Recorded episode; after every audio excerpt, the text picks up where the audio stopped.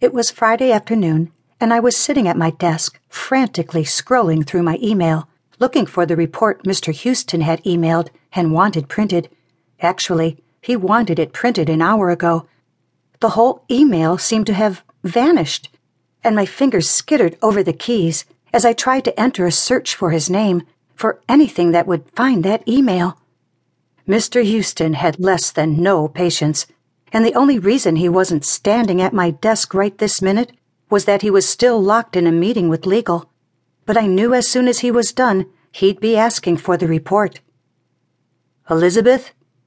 I jumped at the sound of my name, looking up at the door to my office. David Phillips, the IT support guy, leaning against the doorframe, arms folded across his chest, watching me. Sorry, didn't mean to scare you. You messaged me before? Oh, right. I can't find an email from Mr. Houston, and if I don't print the attachment, he's going to have a fit. Can you help?